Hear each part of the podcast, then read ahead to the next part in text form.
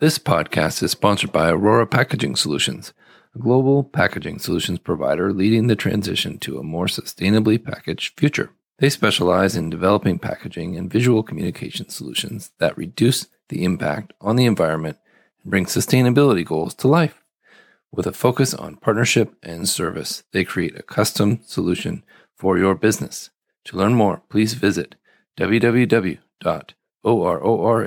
www.ororapackaging.com. Welcome to Sustainable Packaging with Cory Connors. Today's guest is my friend Tom Jackson, the CEO and co-founder of Honest Ocean. Hey Tom, how are you? I'm very well, Cory. How are you? Really good. Where are you joining us from, Tom? I'm currently in Indonesia. So oh, right. I'm, I'm I'm living in Bali these days. Excellent. Well, tell us a little bit about your background. How did you get into this career? Absolutely. Yes, so Cory, it started really from I I worked on the water for a long time. Sort of yacht crew, a lot of sailing instructing when I was younger. So I was always based around the water. And from sort of 2011 on to sort of 2018, saw a lot of plastic building up. And I was actually doing a crossing from Fiji to New Zealand, South Pacific, and sort of we came across a big big sort of plastic berg and we actually connected with it the boat did which was really interesting because no one was really talking about it at that time this was sort of 2016 and yeah it, it, scared us all quite a lot and i couldn't get that out of my head that's kind of where it all started and then fast forward six years i moved moved shop moved to indonesia and started looking into the problem and the mission continues. Well, it's it's a terrible reason for what you do, but it's it's good work that you're doing. Tell us about Honest Ocean. How how does it work? What do you guys do? Right. Yeah. So Honest Ocean, we basically micromanage plastic waste, plastic waste streams, and we see where that ends up, where it started from, and and how we can really put that back into a circular economy. Or, for instance, if plastic can't be recycled, then we try and come up with other solutions for that. So essentially, we're a recycler with communities across Southeast Asia. Excellent. And a real hotbed there for that issue, I know. So thank you right. for what Abs- you're doing. Absolutely. Yeah, it's it's pretty it's pretty out there in terms of very little household collection. You can literally watch it with your eyes coming past coming past, seeing it go straight into the ocean. So yeah.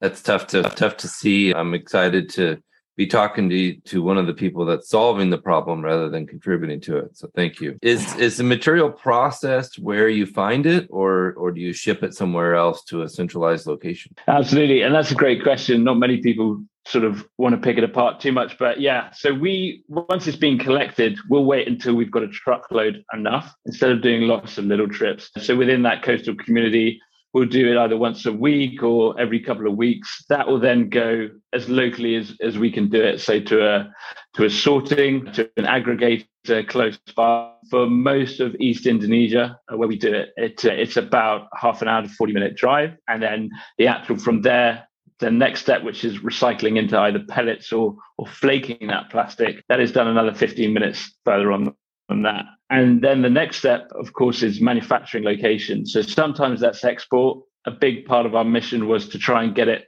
away from Indonesian shores, Southeast Asian shores. And there's, there's nearly 900 virgin plastic producers here.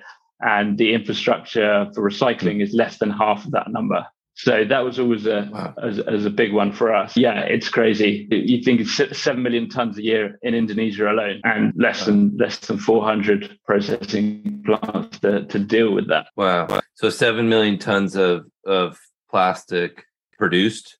Is that what you're saying? Right. Yeah, virgin produced plastic. That's before you even get to the aluminium and the cardboard and and all the other stuff, which is highly recyclable as well. And all in Indonesia, which is a very small country to my knowledge. it is indeed.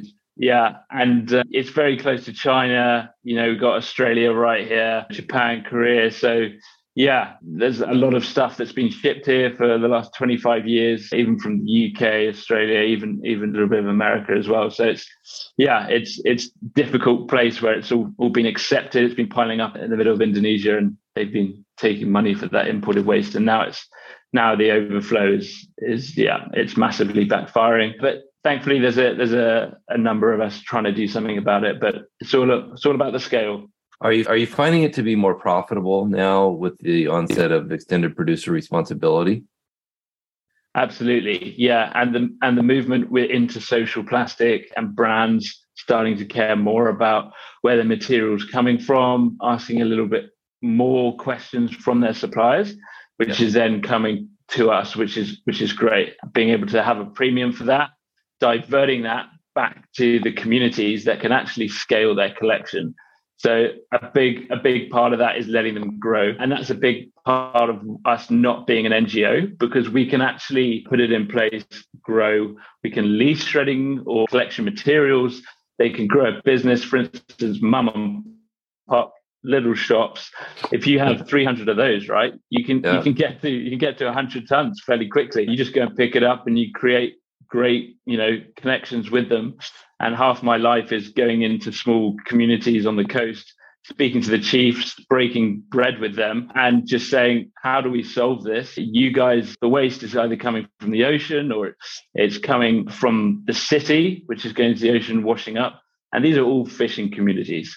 So it's what's the problem? How do we solve it? Instead of you guys living in the waste, let's turn that into a business, get it back into the recycling market or pyrolysis, whatever that material can do. And yeah, just just try and combat it because these guys don't have household collection like we have in the West. So yeah, it's it's a, it's a nice part of speaking to the individuals and being able to do something on the ground that way. Are you finding that the local people want to be involved? Or are they frustrated obviously they're frustrated by it. Are they excited to help or are they resistant to what you're doing? A lot most of them actually are pretty open to the help and we always sort of try and find the people in the community who are who are really really passionate about it. And it's usually the women here which is fantastic. And they they keep they keep the men in line. So it's great that we can we can find the individuals and like we, we really want to do this here. Will be people be excited and there's a there's a big part of it, Cory, which is the education. And back in the day, in the market, everything was wrapped in banana leaves. So they go to the market, collect the food in banana leaves, and once it's done, that can go that can go in the river or in a field or yeah. side of the road because that would all break down. And you know, generations have moved on. Plastics there, but it's still being discarded uh, in Indonesia very poorly, and there's no there's no really options, no options for them to do anything there. So yeah, they're open to it, and their their kids are there. And when we do beach cleans, we just did one on last Sunday on an island close to here, and it was kids. Three quarters of it was kids, you know, under 15, which is amazing because it's actually allowing, that. yeah, it's it's allowing to to stop, you know, the the parenting potentially the old school thinking about it or not doing anything about it, should I say? And the yeah. kids are coming and they're excited and they're doing it. And, you know, that's the generational separation, which is really, really important here. And those guys are even more excited than their parents about what we're doing. And when we started a couple of years ago, you know, some of them are now 19, 20 years old and, and they're starting their own little micro waste banks and they're getting 15, 20 people to bring waste to them and then they weigh that they separate that weigh it and they'll leave that in the corner for us to come and get when they when they give us a call. And that's we do business great. on whatsapp here. It's still oh, run that way. that's wonderful. I'm surprised that the the local government hasn't started some kind of a collection program but it, it's encouraging that they're supporting you and not resistant to what you're doing. Exactly. And you know, we didn't want to be foreigners coming in here. We have a team, a local local guys and my local language skills that need to be improved. So we have we have the amazing Ray and Rudy who are based and they go and go around and, and speak to them, make sure everything's happy. But yeah, they're actually very open to it. And you know, they they want to make money too. And this material is valuable. So yeah, being able to create that relationship, the contracts with them, it's it's really nice. Yeah, really nice to do that and turn it around for for their villages. That's excellent. In the past, was the material often burned instead of, of yeah. being flaked and, and turned back into something usable? Right, absolutely. And actually, there's a big part of that Cory still here, which is the multi-layer, multi-layer plastics, which can't be recycled and every aggregator and supplier seems to still have a burn pit in the corner, which is, you know, your your byproduct of plastic of values. For instance, the water bottle labels, the PET. Those those labels all need to go some, and the government are doing things about it, and it's and it's great that they are looking at those those routes. It's just not enough. I mean, from our from our waste bank network, we have access to 2,000 tons a month of just multi-layer plastic that's unprocessable. And it, re- it really puts us in a difficult place where it's, do we take it and it sits in a warehouse, it, which is better than being burnt, which could potentially be around, you know, children in those areas. Right. And they do have lung problems here from, from that. And if you've got, you know, three, 4,000 aggregators in Indonesia, that's being burnt six days a week. Yeah, that's, yeah, that's a pretty messy, horrible situation. So the solutions are coming, the tech's coming in pyrolysis, uh, chemical recycling, which is there. It's just the infrastructure growth, the investment here. That's really the next push for the next three years, which we're really trying to work on. And and other people here. So yeah, hopefully that solution will be available for for every community here. Well, if someone's listening and they have an idea or a way to help Tom and his team with that particular situation, please reach out to Tom. I think that's uh, it's tragedy when when we hear about this plastic being burned. It's the worst way for it to end up. Well, other than going into the ocean, I guess. I, I'm not sure, frankly, which one's worse, but you know, the best of two evils, I suppose. If anyone has any contacts or investors who are looking to help uh, Tom, uh, reach out to him. He needs it. What do you recommend on a more larger scale? What do you recommend people do in the world of packaging to make their packaging more sustainable? Yeah, that's a great question, Cory. So I think in terms of the packaging, and also it's the process of how that packaging got there. So is it is it the sustainable the product itself, or is it that that supply chain? And I think being able to build a product which essentially upfront might be a little bit more expensive, but they can be used 50 to 100 times. I really, I really feel that brands can take responsibility for that. And you do see things with TerraCycle and Loop, which, you know, they own the packaging and it comes back, which is which is awesome. And I, I would love to encourage brands to, to take ownership of where it goes next, create that traceability supply chain of, oh, you know, this ended up here, and you've got this data technology now where you can track everything, get that product back to you guys, fill it up and and and create it again. And we're in now in a world of recycling where, for instance, PET plastic they believe it's around seven times that it can be recycled, but there's no there's no data on that. So it's it's really interesting for, for brands to hold their own and go, this is us, this is what we're doing. Let's take our packaging back, or let's find a way for that to get that to be reused again, or yeah. just build it stronger, build it to last, and in, invest in that upfront. And yep. yeah, consumers are going to love that Uh, especially if they can turn that into something else at home. You know, those wine, those wide cardboard carriers, which are really yeah. robustible and they flat pack. Let's make that into another product at home, a little portable shelf. And yeah. yeah, lots of content around that. It could be really fun. I totally agree. I had the honor of interviewing Tom Szaky, the CEO of TerraCycle right. and Loop. The more I talk to him, the more I learn about what's going on in the world of packaging, the more that reusable packaging makes more and more sense to me. And I totally agree. I think that will take a larger piece of the pie in the future.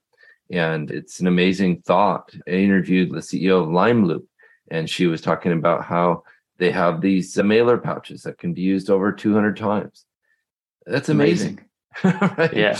Uh, so why cool. single use plastic, single use packaging is has its place, but if it's not easily recycled, we need to look at aggressive ways of doing things differently.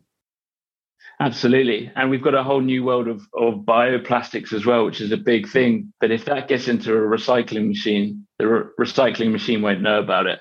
That's so the problem. Then you've right. got that's it. You got then we've got a, a modern problems for that. So yeah, I think uh, like you said, reusing, taking ownership of that. I think I think there could be some great great stuff to play on with that. I did a post on LinkedIn about compostable plastics, and I asked these learned professionals, what do you do with compostable packaging after you're done with it? And right. 47% of them said recycle it. Uh, that's an issue that these are people yeah. in the packaging industry. They don't know that that's bad for our system and degrades the recycling stream and can even damage equipment and you know things like that. But right, it has to be there's an education that's happening and it's rapid. I see it. But so I'm not saying it's a bad option. I'm just saying it needs a lot more education. Absolutely. And with the point of difference and people wanting to jump on the new thing, I totally understand the USP that that comes with. But over long term, how does that affect the recovery rate and things like that?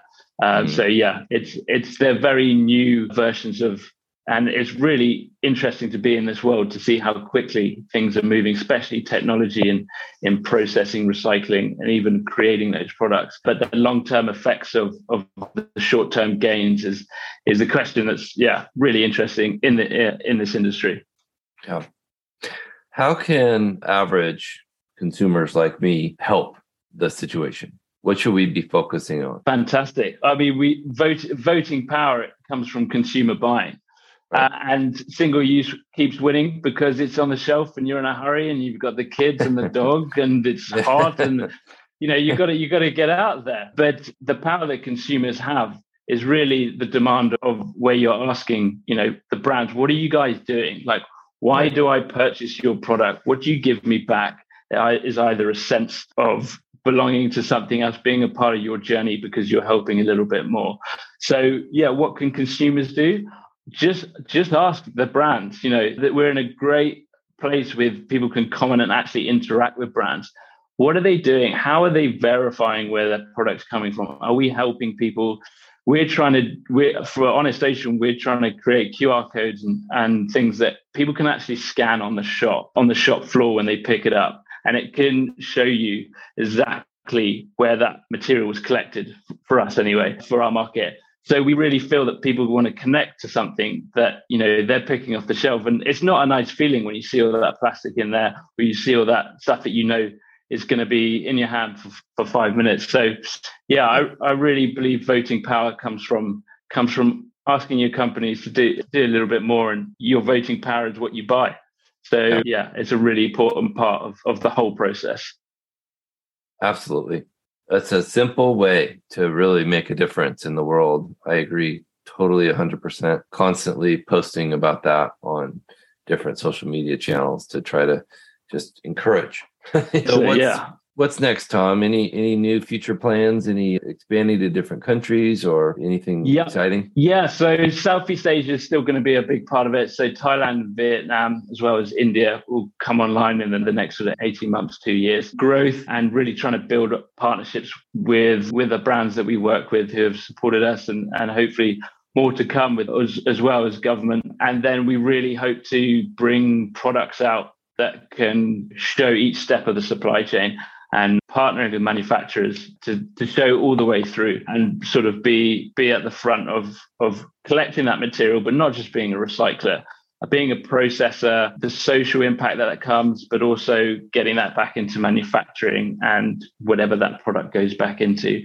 So the data and the technology based in this waste management space, the social enterprise space, is a massive part of what we do. And every order for us is tracked. So being able to grow that being able to show people and having a map situation where people can log in log into our platform and see where things being moved. You know where did your product go? Where's it going next? And having a big sort of uber style version of a map going oh look you know my product went back into this and now it's going into that.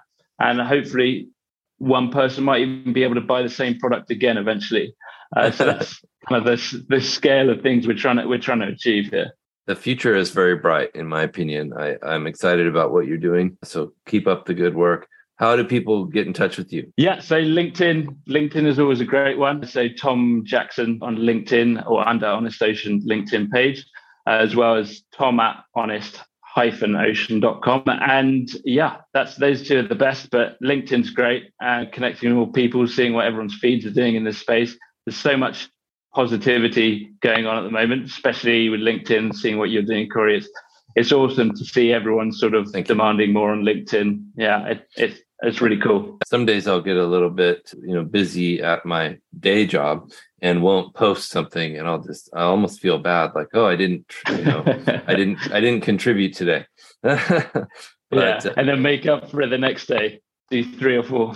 you know, and that's it. That's it. I, I, I was feeling very very tired one day, and I uh, all of a sudden I I decided, okay, I'm going to post, uh, even though I don't really feel like it. And that post got ten thousand views. I thought that's ten thousand wow. people that saw that. You know, it was talking about a recycling corks, wine corks, and how that's an option. And people were really excited that, oh, this is a natural yeah. product that we can reuse. This is really cool. So we have to do our part. We have to keep the grind going and continue to help support the recycling of, of packaging. So well done. That's it. And if one one person sees that post and it changes any of the way they work or how they pitch it to the company they work in, you know, job done.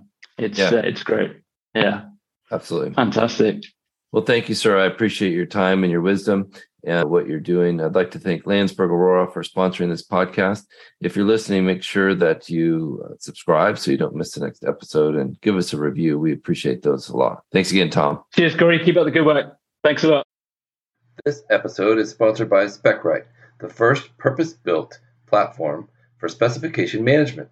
So much has changed when it comes to packaging, and there's a new book to help you stay ahead of the curve. The Evolution of Products and Packaging, written by longtime packaging executive Mr. Matthew Wright, helps you unpack industry trends and explains how you can use data to drive packaging innovation and sustainability. Download your free copy today at specright.com backslash book. That's S P E C R I G H T dot com backslash book.